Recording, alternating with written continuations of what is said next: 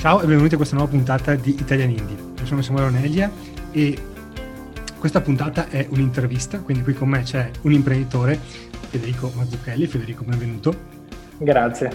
E co- con te, eh, come in tutte le altre interviste di Italian Indie, ormai ne abbiamo fatte più di 200, esploriamo come hai sviluppato la tua azienda. Per chi non ti conosce, sei eh, uno dei soci fondatori di eh, QJob, una società di consulenza organizzativa e di selezione di personale qualificato.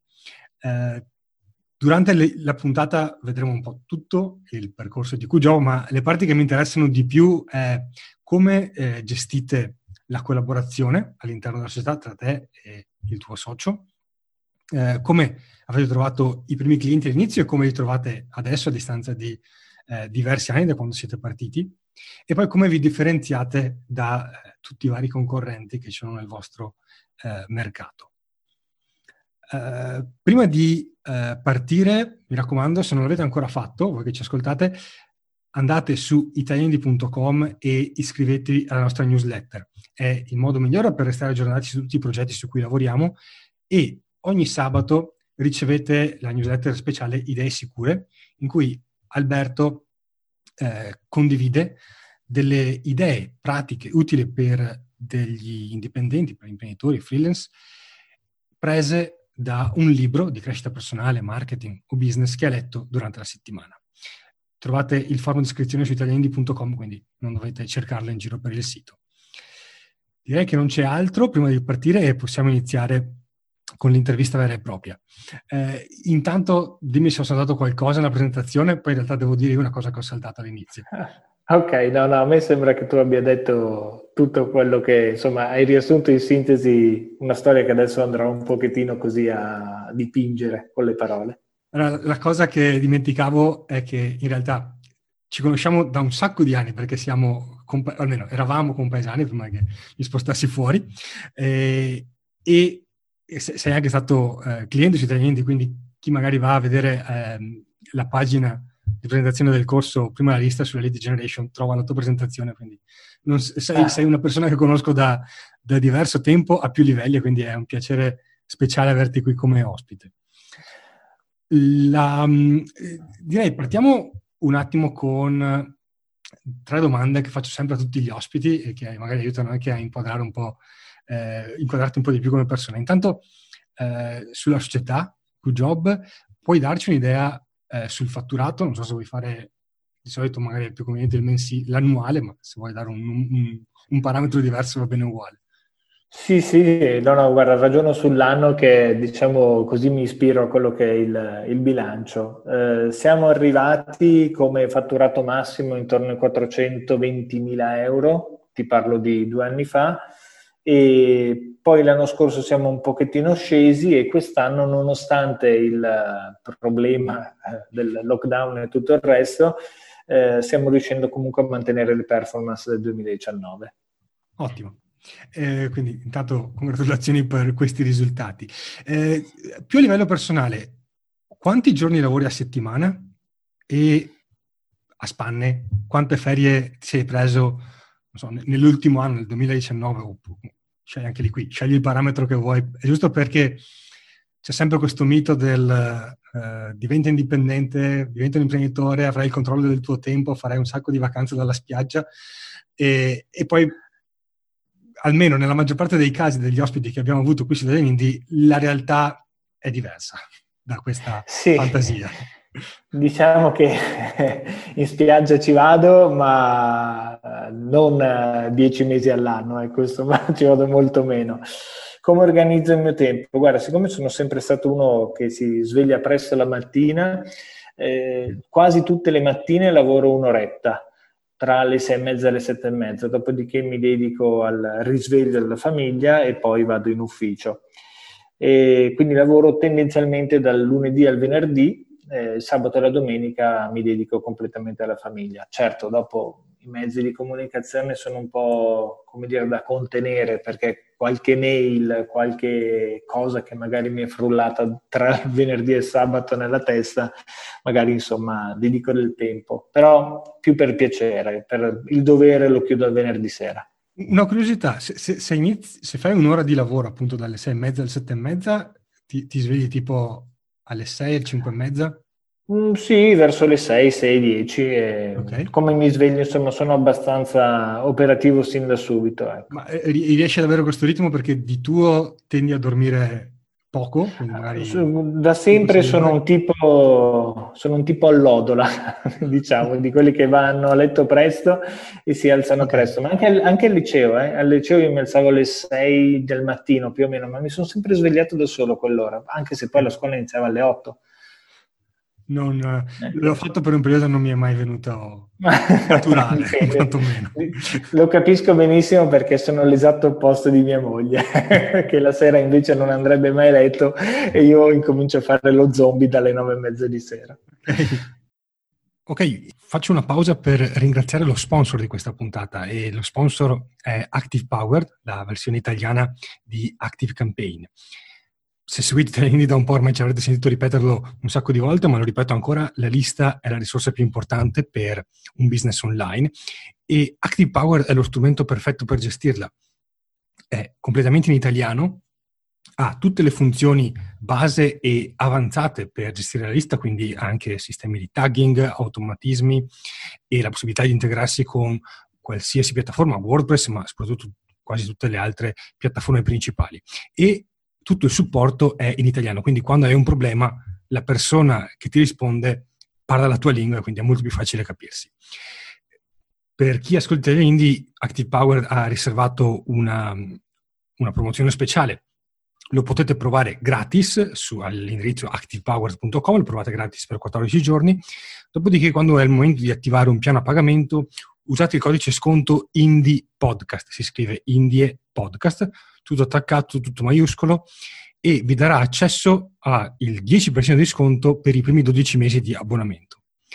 Oltre a questo, che già è succoso, eh, avrete accesso a tutti i corsi riservati alla piattaforma con i corsi riservati di Active Power e eh, soprattutto a una consulenza privata di un'ora del valore di 95 euro che è inclusa nell'abbonamento in questo caso. Eh, trovate tutte le note, tutte le indicazioni per accedere a questa promozione nelle note a questa puntata, ma le tre informazioni chiave sono provate gratis Active Power su activepower.com, attivate l'abbonamento con il codice sconto Indie Podcast, scritto tutto maiuscolo, tutto attaccato, e avrete il 10% di sconto sui primi 12 mesi di abbonamento. Grazie Active Power per essere lo sponsor di Italian Indie e torniamo alla puntata con Federico. Uh, allora, an- andiamo su- su- sulla storia. Il, se eh, non ho segnato male dalla pre-intervista, il percorso inizia su per giù a 24 anni, quando avevi appena finito uh, la laurea. Sì, il mio percorso è iniziato subito dopo la laurea, eh, ho fatto il tirocinio post laurea obbligatorio per chi fa la laurea in psicologia di un anno e in quell'anno ho fatto una buona esperienza di tirocinio che mi ha portato già in aula perché all'inizio facevo tantissima formazione e poi finito il tirocinio ho aperto la partita IVA e ho iniziato a collaborare con la società presso cui avevo fatto il tirocinio con la quale sono rimasto diversi anni e poi via via nel tempo ho incominciato a sottrarre ore di lavoro in quella società e a eh, come dire, gestire dei progetti proprio da indipendente. La, Quindi, sì. Il fatto di aprire partita IVA, come dire, l'hai vissuta come una, una specie, non so, eh, mi capita spesso di persone che dicono mi hanno obbligato ad aprire partita IVA per eh, lavorare con, la, con un'unica società eh, e magari lo vedono come un po' un, una sfiga. da questo punto di vista devo dirti la verità, è stata proprio un'esigenza mia, nel senso di avere la possibilità già strutturale di coltivare altre opportunità. Poi per i primi almeno due anni non l'ho fatto, di fatto emettevo fatture solo a questa società. Poi piano piano ho incominciato a anch'io con, conoscere il tessuto imprenditoriale locale, insomma, muovermi. Sono entrato in un mondo, all'inizio quello della formazione, che era un mondo già saturo, quindi l'ultimo neolaureato non era di certo quello più ambito dalle aziende, ecco, quindi mm-hmm. ho dovuto piano piano farmi, farmi spazio. No, quindi per me non è stato un sacrificio, anche perché poi nel tempo ho scoperto che la cosa più difficile che probabilmente non lo farò mai, a meno che non sia costretto a farlo, è quello di avere un capo. Non, veramente faccio fatica a rispondere a qualcuno, ecco. Quindi, ma non perché sia maleducato, ma perché sento che alcune decisioni le voglio prendere io con il rischio di prenderle anche sbagliate. Ecco. La... Allora, per, per un paio di anni hai lavorato al 90-80% per questa società, con cui avevi già fatto il tirocinio. Eh, la scintilla poi per metterti in proprio e aprire la tua società, qual è stata come, come, come partita? Ah, ah, qui è arrivata una scintilla, poi in realtà piano piano ho incominciato appunto, come ti dicevo io, comunque a voler fare dei, dei progetti da solo. Poi c'è stata invece la scintilla, quella che ha fatto diciamo partire bene il, il motore, è stata il conoscere quello che poi è diventato il, il mio socio in QJob SRL. Eh, la società presso cui lavoravo ha fatto una selezione per un direttore commerciale, è stato selezionato Alessandro, eh, con il quale mi sono trovato immediatamente bene, in sintonia, anche perché io in questa società sviluppavo la parte commerciale, quindi diciamo mh, avevo trovato un alleato più esperto di me, più, più grande anche di età, quindi mm-hmm. per me era anche una persona da cui imparare. E, io avevo tantissime idee, eh, lui aveva già partita IVA da un pochettino e a un certo punto abbiamo detto, un poco più di un anno dopo più o meno, ok, abbiamo detto, senti, andiamo, io e te non abbiamo bisogno di, di questa società, facciamo qualcosa insieme. E lì poi c'è stato un, come dire, c'è proprio un episodio, sai, ogni storia parte da un, da un episodio particolare. Nel novembre del 2009 ho fatto un pranzo insieme ad Alessandro e ad un altro ragazzo, Marco, consulente del lavoro, e da lì è nata l'idea di eh, aprire una società che facesse ricerca e selezione di personale. Dunque, tu devi sapere che il mondo della psicologia del lavoro, che è la, la laurea che ho conseguito a Padova, sostanzialmente poi si spacca in due grandi filoni. C'è chi va a fare formazione e c'è chi va a fare selezione del personale. Io avevo fatto formazione fino a quell'epoca, di selezione ne avevo fatta di striscio, pochissima, però poteva essere, come dire, l'altra metà della medaglia da, da esplorare. E quindi abbiamo deciso di, di partire. Alessandro si occupava della parte commerciale, Federico, cioè io, mi occupavo della parte invece proprio da psicologo della selezione, quindi colloqui con i candidati, e Marco, che era l'altro socio, eh, si occupava sostanzialmente di mettere a disposizione il suo ufficio che aveva già. E la ehm, delega, pardon, non mi veniva il nome, della Fondazione Consulenti del, il, del, Lavoro per svolgere ricerca e selezione, perché per svolgere questa attività in Italia ci vuole una eh, autorizzazione o ministeriale o di questa fondazione. Quindi lui, essendo consulente del lavoro, aveva fatto un esame abilitativo, insomma, ci ha risparmiato un paio di anni di iter. Ok. Ecco, e quindi siamo partiti con questa avventura, con questi ruoli.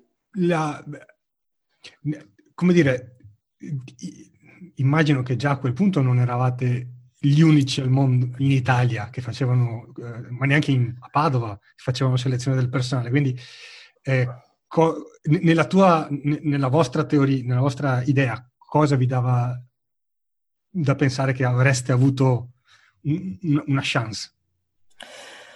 Ma sai, da una parte c'è comunque sempre quella incoscienza imprenditoriale, nel senso che volevamo, eravamo convinti, e così senza aver fatto particolari ricerche di mercato, eravamo convinti che di spazio ce ne fosse. Ma poi avevamo una cartuccia da giocare. Era il 2009 il pranzo, poi la società è partita nel 2010. Eh, siamo in piena crisi, eh, la crisi l'onda lunga del 2008 è arrivata, ha colpito moltissime aziende. Le aziende vogliono ripartire eh, però senza costi fissi, quindi ripartono dalle vendite e dagli agenti di commercio, cioè da persone che possono rappresentare per l'azienda una fonte di reddito ma pagata sostanzialmente solo a provvigione, quindi senza avere i costi fissi dei dipendenti. E, mh, avevamo un'esperienza, poi ognuno di noi aveva un'esperienza personale in quest'ambito e quindi siamo partiti da quel filone. Quindi è vero che non eravamo gli unici eh, sul territorio, però come eh, specializzazione in ricerca e selezione di personale di vendita, devo dirti che nell'arco di 50 km da Padova forse c'erano tre società e noi eravamo la terza. Quindi insomma potevamo giocarcela, anche solo per il cliente che voleva dire, voleva scegliere la società confrontando tre preventivi, ecco, noi eravamo la terza opzione. Ok, chiaro. quindi sì, c'è, ancora spazio. La, prima di vedere come poi avete trovato i clienti e come invece magari li trovate adesso, eh, volevo chiederti se, di, di, andare più in dettaglio sull'aspetto della dinamica tra soci, sì. eh, perché allora, alcuni hanno in effetti un socio, altri invece partono da soli, ma l'aspetto del socio sempre, uh, presenta sempre dei vantaggi e delle criticità. Assolutamente. I vantaggi di sicuro in questo caso era unire tre competenze profondamente diverse, quindi tecnico-amministrativa del consulente del lavoro, eh, tecnica mia relazionale per quanto riguarda i colloqui con i candidati e eh, sbilanciata sulla parte commerciale quella di Alessandro. Quindi diciamo che mh, in, potevamo stare insieme, poteva stare insieme la società solo stando insieme. E quindi da questo punto di vista non abbiamo avuto problemi tra soci, anzi era una buona alchimia. Eh, dopo, quando invece abbiamo preso piede, diciamo, la società ha cominciato a fatturare, insomma, potevamo anche stare in piedi in maniera dignitosa, perché sai, all'inizio non è mai facile.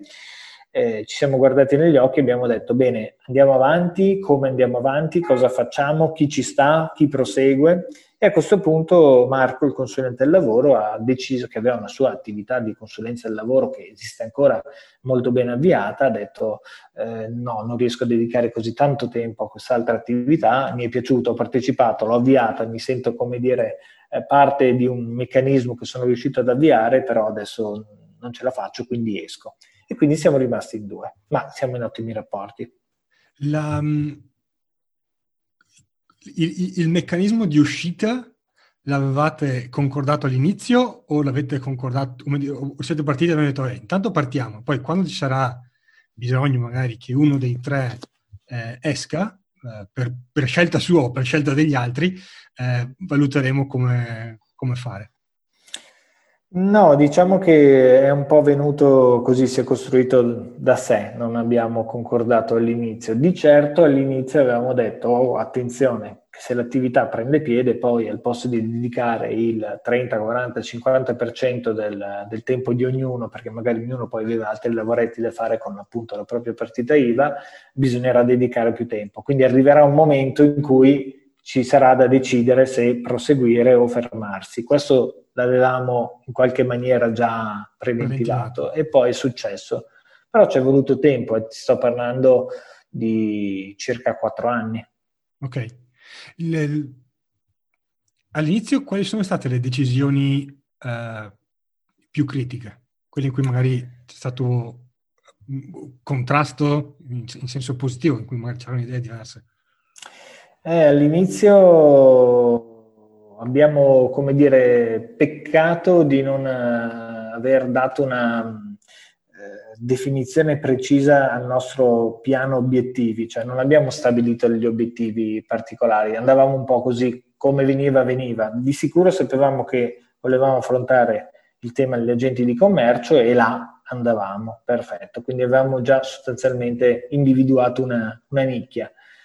E, ehm, è una nicchia comunque difficile perché sono tante le aziende che li ricercano, gli agenti, e sono molto poco, pochi gli agenti, quindi c'è una grande richiesta ma una scarsità di risorse. Quindi tutte le società, anche le altre due nostre competitor molto più grandi, alla fine chiamavano tutti gli stessi agenti. Ecco, lo stesso agente aveva almeno tre chiamate per la stessa posizione. Ecco, quindi insomma, anche lui diceva di sì alla fine a chi gli sembrava più, più competente, più affidabile. Quindi sì, tornando alla tua domanda, non, non abbiamo fatto delle analisi particolari insomma, su questo. La, eh, non so se all'inizio ci sono stati dei, degli elementi che vi hanno, come dire, messo in, in, in posizioni diverse e avete trovato, dovuto trovare una sintesi, oppure se invece questa situazione si è verificata dopo. No, si è direi abbastanza verificata nell'immediato, perché torno a ripetermi, le posizioni molto diverse in termini di competenze ci hanno permesso ognuno, come una squadra di calcio, ognuno sapeva la sua okay, zona del campo. Ecco, okay. non c'è stata una sola posizione, non eravamo tre attaccanti a contenderci un posto titolare. Un attaccante, un centrocampista e un difensore. Sì, ognuno diciamo, si, occupava della sua area e, e gli altri. Assolutamente. La, oggi, a distanza di anni, come come gestite la collaborazione tu e eh, l'altro socio che, che, che è rimasto? Oggi ci siamo divisi la società al 50% e anche i compiti più o meno sono al 50%. Io mi occupo di più della parte di comunicazione, comunicazione via web, pubbliche relazioni. Alessandro poi si occupa di trasformare questi lead che arrivano in clienti. Quindi diciamo io sono quello che esce e va fuori a raccogliere la legna, Alessandro la taglia e la mette nel camino. Tu fai il marketing, tu fai la vendita. Eh, esatto. La, um, avete un appuntamento fisso di, di confronto? Eh, come gestite? Ah, qua siamo forse un pochettino diversi dagli altri, perché non, forse per incapacità di, come dire, strutturare un appuntamento fisso abbiamo fatto una scelta ormai da anni, penso che sia da almeno cinque anni, noi abbiamo un ufficio condiviso, è lo stesso ufficio. Quindi abbiamo le scrivanie una di fronte all'altra e eh, la nostra giornata è fatta sostanzialmente di una grande riunione che magari per dieci minuti va avanti. Eh, solo voi due o, o tutta... O tut- no, no, solo noi due, solo noi due, okay. solo noi due. All'inizio inizio il team era tutto insieme compresi anche noi soci. Eh, poi abbiamo deciso, quando è arrivato parecchio lavoro, abbiamo deciso di abbandonare il concetto di open space e invece creare proprio le stanze, ma anche perché il nostro lavoro richiede molta riservatezza, i colloqui con i candidati, gli incontri, insomma, non si poteva fare. No, posso che i colloqui non sono mai stati fatti nell'open space, ma c'era una saletta colloqui. ok. La... Ecco, quindi sì. Ok. Eh, allora, questa è per la parte della gestione interna tra soci. Sì. Al, l'altro versante, ancora più critico probabilmente, è quello del trovare i clienti. Allora, secondo me è interessante vedere come l'avete fatto all'inizio e come invece eh, lo fate adesso che siete più strutturati. Però la parte iniziale è quella di solito più, più, più difficile per, per, per ovvi motivi. Assolutamente è stato così anche per noi e oggi è comunque una ricerca continua, però insomma l'abbiamo impostata. All'inizio siamo andati sostanzialmente su delle conoscenze personali, aziende presso cui magari io ho fatto un'attività di formazione, allora magari mi conoscevano, ho detto guardate che da oggi faccio anche selezione e, ehm, e così anche gli altri due soci. E, ehm, quindi siamo entrati sostanzialmente col passaparola. Eh, se potessi tornare indietro, però io qua mh, farei una scelta diversa, nel senso che abbiamo sbagliato a non investire in maniera strutturata, perché li abbiamo investiti ma li abbiamo investiti male, eh, dei soldi, dei, dei, denari, su un'attività di marketing e comunicazione. Quindi avremmo dovuto già spingere sulla parte web, farci conoscere, eh, quella che oggi in realtà poi spingiamo moltissimo e da lì arrivano tanti, tanti lead, anzi ormai direi il 90% dei lead arrivano da web e il 10% è per passaparola oppure il cliente che ricompra da noi. Le, uh, lead, giusto per chiarezza, per chi magari sì. non è addentro al, al, al, al, vostro mercato, nel vostro caso lead, eh, voi considerate lead l'azienda che vi chiede un candidato, sì. chiedi di trovargli un candidato, giusto? Assolutamente, è l'azienda, anche perché i candidati quando vengono chiamati per una posizione non, non, pagano mai, pagano tutto il processo, viene pagato dall'azienda che cerca il candidato e si rivolge a noi. Ok. Uh, quali, uh, prima dicevi appunto nella pre-intervista, la parte difficile è stata uh, strutturare una formula di comunicazione, una parte commerciale eh, co- coordinata in qualche modo. Sì. Mm, quali sono stati i tentativi che non hanno funzionato? Co- qual è stato il percorso cui, attraverso cui siete andati? Beh, all'inizio non avevamo neanche un bel sito internet che ci permettesse insomma di attirare dei potenziali contatti e poi di trasformarli in eh, richieste sostanzialmente di appuntamento, di incontro, di telefonata. Quindi avevamo un sito un po' scarso, ecco. quindi abbiamo investito molto sulla parte del, del sito web. E, ehm, poi all'inizio non, non, avevamo neanche una grande conoscenza diciamo, del, delle tecniche. Ci siamo poi affidati solo in un secondo momento ad una web agency che all'interno aveva eh, degli esperti di, di, Google in particolare che insomma, hanno messo a punto sia mh, ci hanno fatto scrivere degli articoli di blog, quindi per mh, come dire, recuperare dei potenziali clienti tramite una crescita organica, mm-hmm. che invece attraverso delle attività sponsorizzate. Okay. Però questa cosa io sei anni fa me la sognavo, non sapevo neanche che esistesse, quindi insomma provavamo noi a fare delle attività oppure anche tramite Facebook, ma insomma veramente sparavamo in aria senza aver individuato il bersaglio, quindi sprecavamo solo energie e risorse. Ok, La,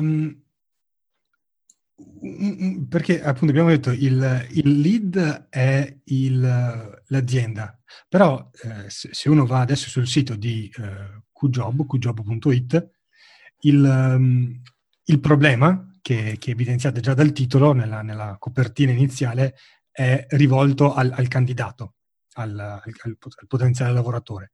Sì. Il, um, la logica qui qual è? Eh, la logica è quella che forse hai già fatto un po' intracapire tu, mentre l'azienda ha dei bisogni che sono sempre um, palesi, nel senso che se ti manca una persona eh, devi cercare quella persona e che lo faccia tu da solo o attraverso una società che ti aiuta e ti assiste in questo percorso, comunque c'è un'esigenza chiara. Eh, per noi invece l'home page in particolare è impostata sui candidati perché comunque dobbiamo avere sempre un database nutrito in modo tale da poter dare ai nostri clienti delle risposte in tempi rapidi. Quindi dobbiamo avere iscritti al nostro sito di persone private, diciamo così, di mm. candidati e, e i candidati eh, non li trovi con una campagna Google, ecco, insomma, okay. trovi le aziende con la campagna Google. Quindi la campagna Google serve per dire, ok, eh, per, per, chi appunto magari cerca su Google, eh, cerco so, sviluppatore, eh, sì. e compari, allora lì paghi il, l'advertising e compari tra i primi risultati per essere, ok, se hai bisogno di un sviluppatore, contattaci. Certo. Mentre la parte eh, del sito è più una logica organica, cioè cerchi sì. di portare traffico organico e, e, qualcuno di questi dice, ok, io ho bisogno di un lavoro, intanto gli lascio la mail. Assolutamente. Diciamo una cosa, il nostro lavoro di mediazione, sta in piedi se c'è un'azienda che cerca e se c'è un candidato che cerca un lavoro. Mm-hmm. Quindi noi dobbiamo essere sempre, come dire, eh, interessati ad attrarre entrambe le posizioni. Per quanto riguarda le aziende, torno a ripetermi, è un'esigenza eh, palese. Per quanto riguarda il candidato, sai, a volte ci sono persone che lavorano e che non, non hanno idea Okay? Non sanno bene bene che vogliono cambiare, magari si trovano bene, eh? però intanto guardano gli annunci, li, li, cercano, si fanno un po' un'idea di quello che è il mercato. E noi, per esempio, per provare a distinguerci anche dal mercato, non so, magari anticipo una tua sì. domanda su questo, ehm, offriamo un servizio che ancora oggi è unico in Italia, cioè permettiamo a tutti coloro che si iscrivono al nostro sito e completano il proprio profilo, operazione che richiede veramente pochi minuti, eh, permettiamo di prenotare tramite un calendario una telefonata con un nostro selezionatore che permette al candidato di presentarsi, di farsi conoscere, quindi al di là di quello che è l'invio così a volte un po' asettico del curriculum vitae, c'è una telefonata, c'è una persona vera, esperta che ti risponde, che ti fa, che si è letta prima, si è studiata il curriculum e che ti fa un'intervista di 15-20 minuti. Ecco, questo è un servizio che noi facciamo a tutti, indipendentemente dalle candidature. Se uno si iscrive completa, può prenotare l'incontro. Eh, ha solo una valenza di dire, ok, ti do un contatto umano e quindi ti sembra di aver fatto una cosa fatta meglio rispetto al ho inserito i miei dati e speriamo bene, o, o c'è qualcos'altro, o c'è qualche altro vantaggio per voi?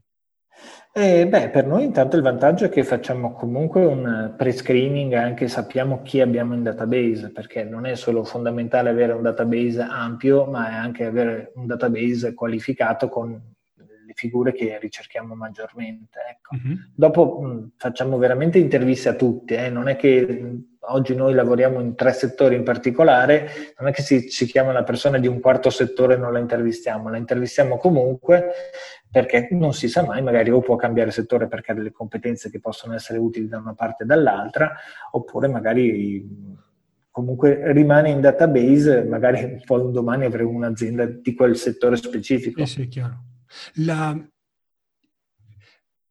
Visto che siamo andati sul, sull'aspetto dell'unicità, eh, la, la, prima cosa che, eh, guardando il sito, la prima cosa che mi è stata in mente è che in realtà, eh, appunto, voi siete dei mediatori, ma ormai sì. ci sono un sacco di eh, servizi che fanno questa cosa in maniera semi-automatica, una specie di eh, casa.it, no? ci sono i vari, eh, non so, in, no, vabbè, ci sono quelli inglesi che adesso mi vengono in mente, Indeed, eh, uh-huh. credo, ma ci sono anche tante eh, società che fanno la stessa cosa eh, in Italia, dove appunto carichi il, il, il, il curriculum e magari l'algoritmo ti, in, ti, fa vedere delle possibili offerte per cui candidarti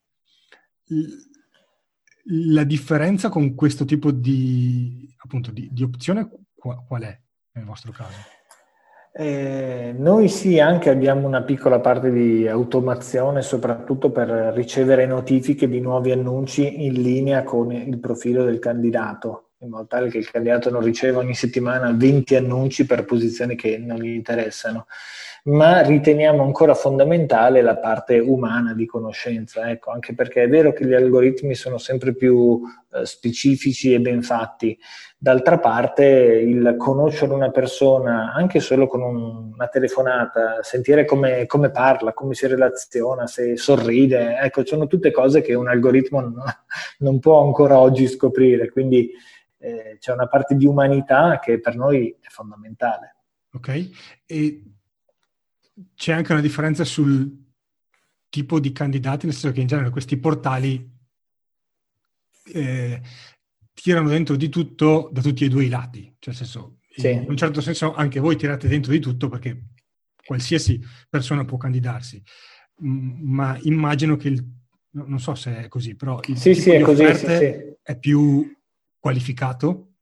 Sì, diciamo che la selezione viene fatta anche perché noi non, non mettiamo per esempio annunci per tutto il comparto operaio. O a volte ci può capitare perché magari abbiamo un cliente con il quale lavoriamo e si fida di noi, si trova bene con noi, allora magari ci chiede anche l'operaio, però se non lo conosciamo e ci chiede quel tipo di professionalità, eh, noi rinunciamo dall'inizio all'incarico, non, non, ci sono altre società che invece sono molto più specializzate su quel tipo di profilo, quindi non, veramente gli daremo un, un servizio scarso e preferiamo rinunciare all'inizio.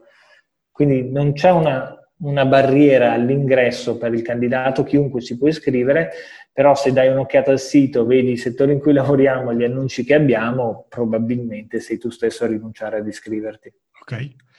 La, la parte di eh, pagamento, co- come, come, come, funziona? Eh, qui le aziende, qui è stata un'evoluzione, mi fai una domanda che potremmo dedicare una puntata anche solo a questo per dare dei consigli a chi ci ascolta per non sbagliare, perché eh, noi qui abbiamo fatto a, ancora, come in, tut- in, tutti, in, tutte le fasi, in tutti i processi abbiamo fatto degli errori, ecco, però vabbè, eh, fa parte dei giochi. E okay, l'importante... L'errore, per esempio? Uno degli errori?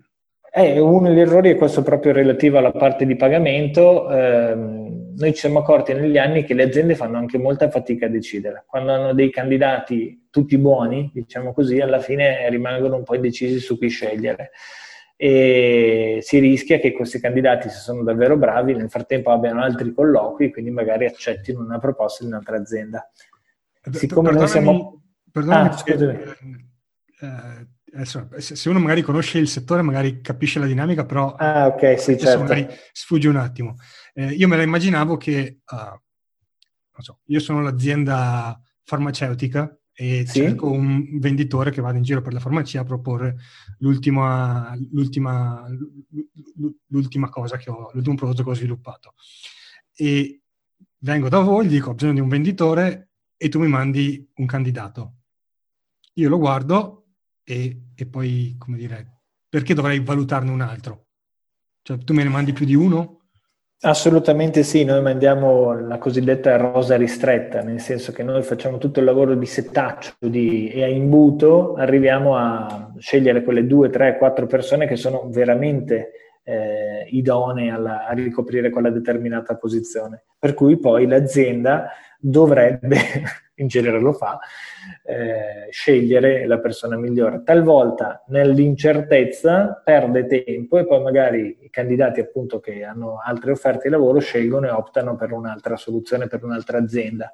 Siccome noi veniamo pagati sostanzialmente a successo e quindi l'azienda ci dà eh, la parte corposa, cospicua del nostro, della nostra fee del nostro compenso solo quando poi il candidato viene scelto. Se non viene fatta nessuna scelta, noi rimaniamo con il cerino in mano. Ecco, questo è stato un errore che per anni abbiamo fatto, purtroppo perché non siamo riusciti a trovare un, una via d'uscita, poi siamo cioè, L'errore era ti mando troppi candidati? L'errore, no, no, l'errore era ehm, non contrattualmente prevedere dei tempi okay, in cui l'azienda poi avrebbe dovuto pagarci a fronte ovviamente di un lavoro fatto, finito, ben fatto. E, siccome eravamo legati appunto alla firma in questo caso di un, di un documento che sanciva, che sancisce ancora oggi la fine della ricerca, se il cliente non lo firma, non ci dà la possibilità di emettere la fattura. Oggi abbiamo risolto in questo caso mettendo una deadline temporale mm-hmm. e, oltre la quale poi noi emettiamo la fattura, se vengono rispettati ovviamente tutti gli altri parametri. Questa cosa non l'abbiamo fatta per anni, per cui tante volte a ricerca ormai praticamente conclusa, il cliente si lasciava scappare i candidati buoni e noi dovevamo ricominciare, pur di arrivare al termine del processo, il che significava più lavoro per noi, allungare i tempi, i tempi di incasso, quindi chiedere magari un prestito alla banca. Ecco, quindi questa cosa ci ha ehm, molto indebolito e ci ha rallentato negli anni. Poi finalmente siamo riusciti a capire come fare. E... Cioè, la soluzione è avere un contratto che appunto che vincola il, il cliente. Un contratto che vincola il cliente ovviamente al, allo scegliere il candidato, ma anche con dei tempi. Quindi okay. insomma, se il cliente vuole partire all'inizio sa che deve arrivare alla fine. Noi non, non, non facciamo conoscere le persone così per avere dei nuovi amici facciamo conoscere le persone per avere dei nuovi, bravi, ottimi eh, dipendenti, collaboratori, eh, però come a un inizio questo contratto ha anche una fine. Ecco. Sulla fine ci eravamo vincolati troppo alla scelta ed è un paese che ci siamo accorti, l'Italia, essere un, pa- paese di persone che fanno molta fatica a decidere. Mi, mi, scusami, mi stupisce questa cosa solo per un, un aspetto eh, logistico, nel senso, se io ho bisogno di un venditore e tu me ne fai vedere 5 e mm, bene o male me ne vanno bene 3, quindi sono indeciso tra i tre. Quanto a lungo rinviavano la scelta? Nel senso, per, per quanto tempo restavano senza il venditore di cui avevano bisogno? Uh, può darsi anche per magari non un tempo esagerato, 10-15 giorni, okay? ok? Perché magari nel frattempo il titolare va a una fiera, ha un altro impegno, ci sono altre cose da fare, non danno priorità a questa cosa, il venditore ha altre offerte, sceglie un'altra realtà. In più, il candidato, che sia un venditore o qualsiasi altra professionalità, di fronte ad un'azienda che sembra che voglia sceglierti e poi non ti sceglie, non si sa perché così temporeggia, allora forse anche il candidato si fa l'idea che non sia un'azienda con le idee chiare, organizzate, preferisce andare da un'altra parte dove invece hanno le idee più chiare. Giusto, direi. Eh, fa parte delle dinamiche dei giochi. La, la, la, la, quello volevo dire, la parte del, della vendita uh, con, con il cliente tu la concludi quando lui ha uh, fatto firmare il contratto. Riuscite in maniera regolare a, come dire, mantenere il rapporto con lo stesso cliente e quindi avere più rapporti di lavoro con lui? Come, come funziona su quel versante? Eh, qui funziona dalla dimensione dell'azienda. Con le aziende piccole è quasi impossibile perché se un'azienda ha 5, 6, 7, 10 dipendenti magari mh, ne sta selezionando uno, ma poi magari per due o tre anni non seleziona più nessuno. Quindi sì, il rapporto rimane buono, ma non si concretizza in nessuna azione lavorativa. Con le aziende più grandi e strutturate invece eh, o vuoi che qualcuno dà le dimissioni, qualcuno va in pensione, magari c'è da fare una sostituzione di maternità, allora lì sì abbiamo come dire un lavoro più continuativo dipende dalla dimensione. La cosa come la gestite? Cioè ogni volta gli fate firmare un nuovo contratto e fate il colloquio per fissare i parametri o, o c'è una cosa eh, su abbonamento, tra virgolette? Eh, l'abbonamento l'abbiamo provato, eh, l'abbiamo provato in aziende che già all'inizio sanno che dovranno assumere magari 7, 8, 10 persone durante l'anno. Allora già lì si fa un accordo quadro, lo chiamiamo mm-hmm. noi, che eh, determina alcuni parametri. E, ehm, mentre per aziende anche strutturate, grandi, che però hanno bisogno di una persona solo in quel momento, eh, facciamo un contratto ad hoc. Poi magari il mese dopo si rendono conto di averne bisogno ancora un'altra e facciamo un altro contratto ad hoc per quella posizione. Poi magari l'anno successivo proponiamo l'accordo quadro se il trend va avanti così. Ne, ne, sì. Nel caso invece delle aziende che più, più, piccole, quindi hanno meno bisogno di un, di un rinnovo continuo, eh, fate qualche attività per mantenere vivo, cioè dire, per ricordargli che esistete e che è il caso di licenziare qualcuno, così poi voi potete intervenire. Eh, diciamo che qui in questo caso facciamo un'attività umanamente, non, non, è un'attività commerciale, è un'attività, non so, ti faccio gli auguri di buona Pasqua, di buon Natale, okay. ti chiedo se va tutto bene, ecco, però non è un'attività strutturata, rimane più nelle corde nostre di dire dai che sento quella persona e gli faccio gli auguri, ecco. Non, okay. Forse qui potremmo migliorare, ecco.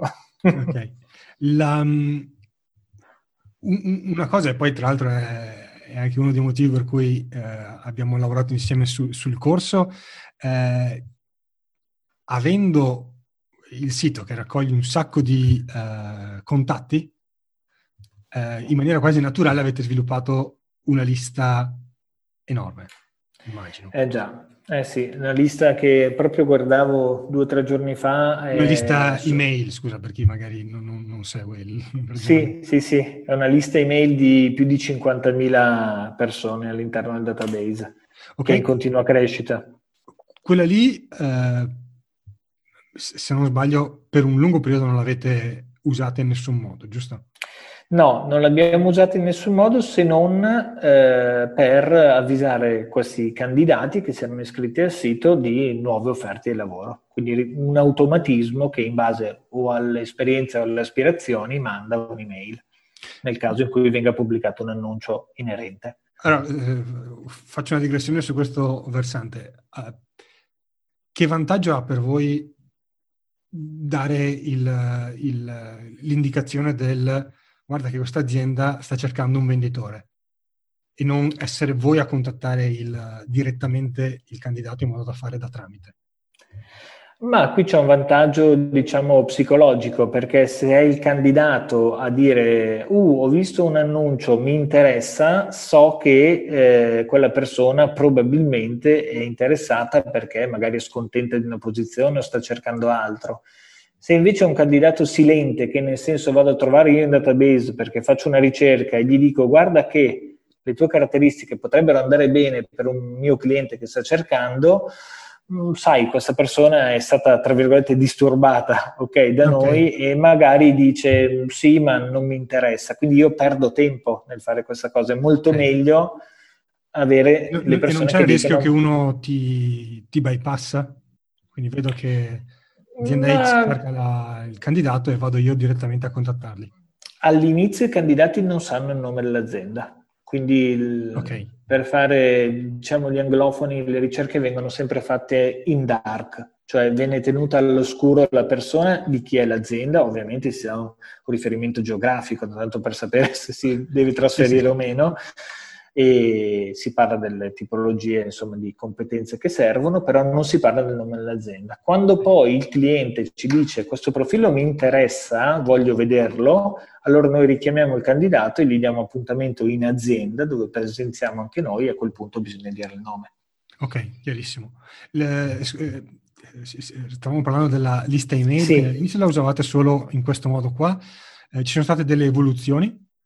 Sì, guarda, qui devo in realtà devo assolutamente rendere grazie a te, a te ad Alberto, perché dopo il corso che ho fatto, 10.000 iscritti ho comprato, eh, ho capito e, tante cose. In realtà abbiamo, eh, abbiamo, modificato il nome, adesso si chiama Prima la lista, giusto perché uno non lo cerca e non lo trova, ma ah, okay. Okay. ok, perfetto, Prima la lista. Sì, sì, ma quello è il concetto base.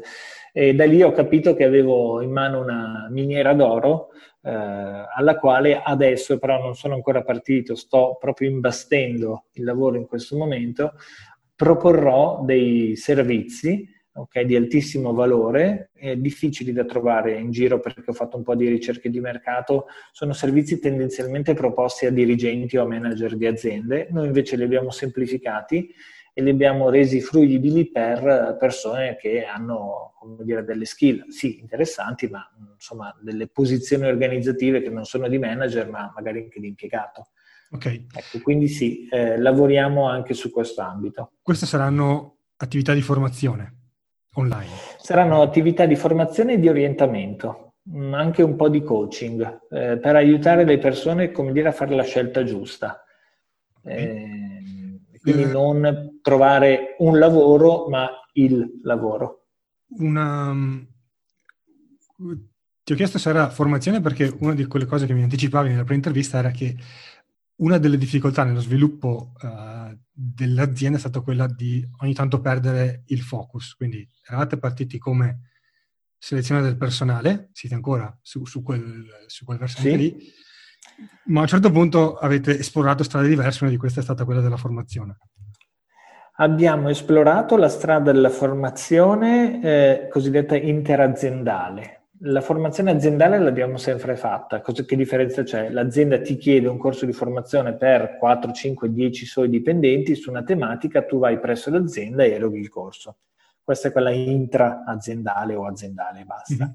Quella interaziendale vuol dire che ci sono persone di diverse aziende eh, accomunate però dalla necessità di formarsi su un tema specifico che vanno fuori dall'azienda e vanno in questo caso presso la nostra sede e ascoltano un relatore, un docente, una docente che racconta una determinata tematica.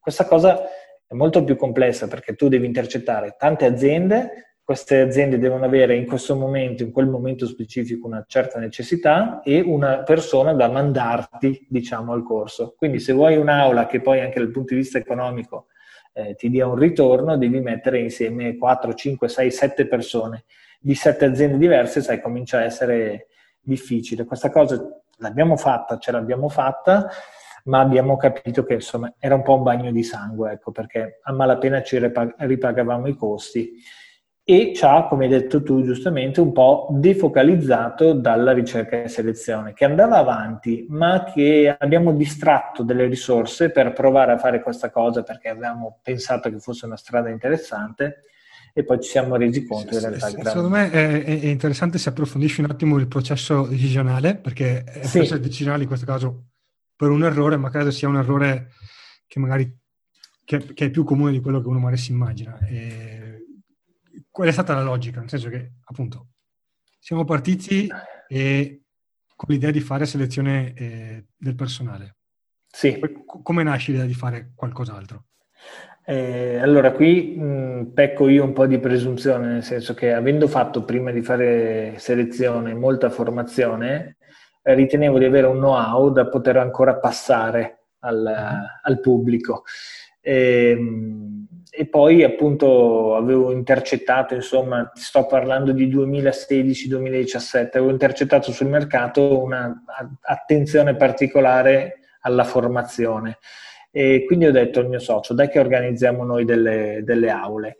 E lui ha detto, va bene, abbiamo fatto un po' di ulteriore approfondimento, dopodiché siamo, siamo partiti. E all'inizio, oltretutto, è andata anche bene nel senso che non abbiamo avuto difficoltà, è stata la parte successiva quella difficoltosa, perché all'inizio poi vabbè un po' di referenze, qualcuno dici dai vieni da me a fare formazione questa giornata, alcuni clienti la ricerca e selezione coinvolti, poi abbiamo spremuto il limone e abbiamo capito che era veramente difficile eh, solo con la pubblicità competere qui in questo caso ci sono dei competitor mostruosi a livello italiano, quindi insomma okay. noi non avevamo tutto questo know-how. Il processo decisionale comunque, ti dico, è stato eh, un po' viziato dal mio desiderio di rimettere in campo questa attività che avevo lasciato lì un po' sotto le coperte. Ok, ci sono stati altre, eh, no meglio, l'altra, l'altra, cosa che appunto mh, è stata eh, simile in termini di, di problema è stata quella di dedicare tempo alla consulenza in azienda. Sì, diciamo che tra gli errori che abbiamo fatto e che non rifarei eh, c'è stato questo sicuramente. Noi abbiamo dedicato tempo ad aziende che ci hanno richiesto consulenza organizzativa e quando tu vendi diciamo, la tua giornata a uomo e sei fisicamente presso l'azienda non fai altro, pensi solo all'azienda. Giustamente il cliente ti sta pagando e tu non è che nel frattempo rispondi alle mail di un altro, stai lì Ehm, questo però ci ha defocalizzato, ci ha portato fuori strada, ma era una necessità. Ehm, la ricerca e selezione non è partita subito, ci sono voluti anni perché partisse e potesse essere come oggi indipendente anche dalle attività dei soci. Eh, qui era richiesto il nostro impegno. Dall'altra parte avevamo delle richieste di consulenza che ci avrebbero pagato subito perché la consulenza non è pagata a successo, è pagata a ore. Okay. Quindi tu fai 10 ore e chiedi eh, i denari per 10 ore. Eh, invece la ricerca e selezione, magari lavori 10 ore e non trovi nessuno da presentare al cliente, il cliente Quindi non ti dà niente. Ecco. Quindi siamo stati un po', come Quindi dire, costretti. Questa è in realtà stata una de- defocalizzazione necessaria. Questa è stata una defocalizzazione necessaria, ma mh, poi ci siamo lasciati un po' prendere la mano, nel senso che abbiamo seguito almeno tre grosse realtà e, che per un periodo di due anni, due anni e mezzo ci ha defocalizzato molto. Ecco. La struttura c'era, eh, c'erano due dipendenti all'epoca, ma era una struttura molto debole perché non era seguita, dovevamo essere più presenti. Ok. La, un'ultima cosa uh, sui uh, concorrenti, perché uh, appunto hai detto noi ci distinguiamo sul versante dei della, della, raccolta di candidati perché offriamo questa cosa unica in Italia che è visibile. Tra l'altro il, il sito eh, ha, un copy, secondo me, eh, eh, almeno per la home page, che è quella che ho visto, veramente ben fatto perché mette subito in alto il problema e poi sotto, più sotto c'è l'unicità. Però questa non è... Non era così, eh? Non era così è, è, diventata così dopo il corso che ho seguito, il tuo corso. La, ottimo. La, appunto, questo è sul versante del uh, candidato. Quindi io sì. cerco un lavoro, sto pensando che potrei cercare un lavoro e quindi eh, preferisco dare a voi il, il, curriculum o di sicuro lo voglio dare a voi perché comunque ho la possibilità di, di avere il, il colloquio magari metto in secondo piano altri potenziali concorrenti. Sul versante eh, del, del, cliente, quello che paga, eh, quindi dell'azienda, avete cercato delle formule di differenziazione dal, d- dagli altri concorrenti? Perché adesso ho visto che appunto siete partiti da Padova, ma eh, siete attivi anche su eh, zona Milano. Sì. I concorrenti saranno ancora di più, immagino. Sono tantissimi concorrenti e abbiamo due o tre punti in cui ci distinguiamo in maniera netta dagli altri e questo ce lo riconoscono i clienti, anche quelli che poi non ci scelgono perché decidono di prendere un, come dire, di servirsi di altre società. La prima cosa che eh, ci distingue è che a differenza di tutte le altre società di ricerca e selezione, parlo specificatamente adesso del servizio di ricerca e selezione ed entro un attimo nel tecnico, ma ve lo spiego facilmente, te lo spiego facilmente. Ehm, a differenza delle altre società di selezione, noi non chiediamo una percentuale sulla retribuzione annua lorda del dipendente. Come funziona? Eh, un dipendente magari in un anno prende, parlo di lordo, faccio un, una cifra semplice, assolutamente reale, ma è per capire, in base 10, 10.000 euro, ok? Una società chiede una percentuale, la butto là, del 10%, ok? Vuol dire che quella società costerà 1.000 euro, ok? Al cliente che è l'azienda. Noi non ragioniamo in questa maniera, noi chiediamo un prezzo fisso che calcoliamo sulla difficoltà che riteniamo di avere nel cercare una determinata posizione. Quindi se noi abbiamo cercato nell'ultimo anno solo responsabili acquisti nel settore metalmeccanico, abbiamo il database pienissimo di queste figure e domani ci chiami tu Samuele che cerchi un responsabile acquisto perché sei un'azienda metalmeccanica, di sicuro riuscirò a farti un prezzo molto buono, ok? Che non sarà quel 10% che in genere in maniera arbitraria gli altri chiedono, non è il 10 ma è per rimanere sull'esempio, eh, ma riuscirò a farti una cifra fissa, ok, che magari è 500, ok, euro perché ho un know-how su quella posizione. E questa è stata una scelta strategica sotto due punti di vista. Prima perché ci differenzia la concorrenza e secondo perché molto spesso riusciamo a prendere dei clienti perché abbiamo dei prezzi vantaggiosi, perché su quella specifica categoria di persone, su quel settore, siamo competitivi, siamo più eh, esperti di altri. Okay. Questa, questa, è una prima cosa che ci differenzia e ci siamo arrivati col tempo. All'inizio anche noi siamo partiti con la percentuale sulla retribuzione del dipendente. La, la, la, la scelta è solo appunto perché uh, su, su, alcune cose potete essere più competitivi come prezzo o c'è anche un, un, un fattore che uh, non so, mi immagino l'azienda che dice se devo pagare una percentuale uh, di quello che darò al cliente, no, non una percentuale, ma sì, una percentuale di sì, sì. quello che darò al, al, al, futuro dipendente, cerco di tenere il prezzo più basso possibile, il, il salario più basso possibile al dipendente e quindi rischio di non trovare mai il dipendente giusto. Sì, questa è un'altra considerazione, ma qui saremmo noi a eventualmente rinunciare perché se siamo esperti di una determinata categoria, ormai abbiamo le nostre tabelle, le nostre, i nostri benchmark interni, cioè sappiamo quanto prende un responsabile in quella posizione, in quel settore. Quindi se, questo, se quel responsabile prende 10 e il cliente ci dice io gli do 8, siamo già noi a dire guardi che non troveremo nessuno che sarà disposto a venire per 8, a meno che non tro- abbassiamo il profilo, magari questo vuole un senior, allora sono junior, si può ragionare. Ecco, noi ci svincoliamo da questa cosa, noi ci facciamo pagare quello che riteniamo corretto per far star bene la nostra azienda e per allo stesso tempo dare un servizio di qualità. Anche perché qui dopo, adesso dico una cosa che se ci ascolta qualche competitor si arrabbia. Alcuni cosa fanno? Hanno un trucchetto, ti eh, tengono magari la percentuale più bassa, cioè il mercato chiede 20 e io allora chiedo 15. Okay. ok. Però poi, siccome sei tu a fare la ricerca, dice il cliente: Mi avevi dato un budget di 50, ma non trovo nessuno che guadagna 50, trovo tutti che guadagnano almeno 55-60. Cosa fai? Vuoi vederli lo stesso? E l'azienda che ha bisogno dice di sì. Quindi alla fine è vero che è il 15%, ma non più di 50, ma di 60. No, no, infatti è, è, è, come unicità, è ottima perché appunto dici, siamo gli unici che ti danno un prezzo fisso, sai cosa pagherai. Assolutamente. Eh, Poi se quello vuole dare al dipendente il triplo stipendio, meglio per il dipendente. ok.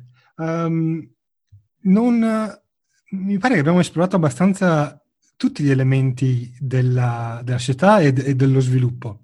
Non so se secondo te mancava qualcosa che era importante evidenziare. Ma vabbè, sull'unicità ci si potrebbero, si potrebbero dire altre cose, ne dico solo una, ma sì. non voglio, come dire, trasformare l'intervista in, un, in uno spot. Eh, c'è un'altra cosa, noi non chiediamo l'esclusiva. Okay. io mi sono confrontato con una decina di nostri competitor e mi hanno più o meno detestato per questa cosa, diceva come non chiedi l'esclusiva, è un po' come com- quando compri casa, no? eh, per un periodo il venditore ti vincola, ok? dice se lavori, se la vendi con me la vendi solo con me, non la vendi per gli affari tuoi. E noi invece non chiediamo esclusiva perché noi riteniamo che il cliente sia quello che ha il problema che deve essere risolto, cioè ha bisogno di avere una persona nel proprio organico e magari anche in tempi rapidi se la trova tramite un mio competitor o anche da solo, perché magari qualcuno gli manda nella casella info un curriculum vita interessante, eh, è giusto che il cliente rapidamente possa assumere quella persona e non deve essere vincolata magari al, vincolato alla mia inefficienza organizzativa. E per cui questa è un'altra cosa che ci rende particolari e non avendo appunto la richiesta dell'esclusiva, alcuni ci scelgono per questo. Eh, io faccio questo esempio, dico Amazon per esempio non ti chiede l'esclusiva, Cioè se compri da Amazon tu puoi comprare anche su 100.000 altri certo. e-commerce, però Amazon ti dà un servizio talmente ben fatto che alla fine continui a comprare no, ma soprattutto più è, su Amazon.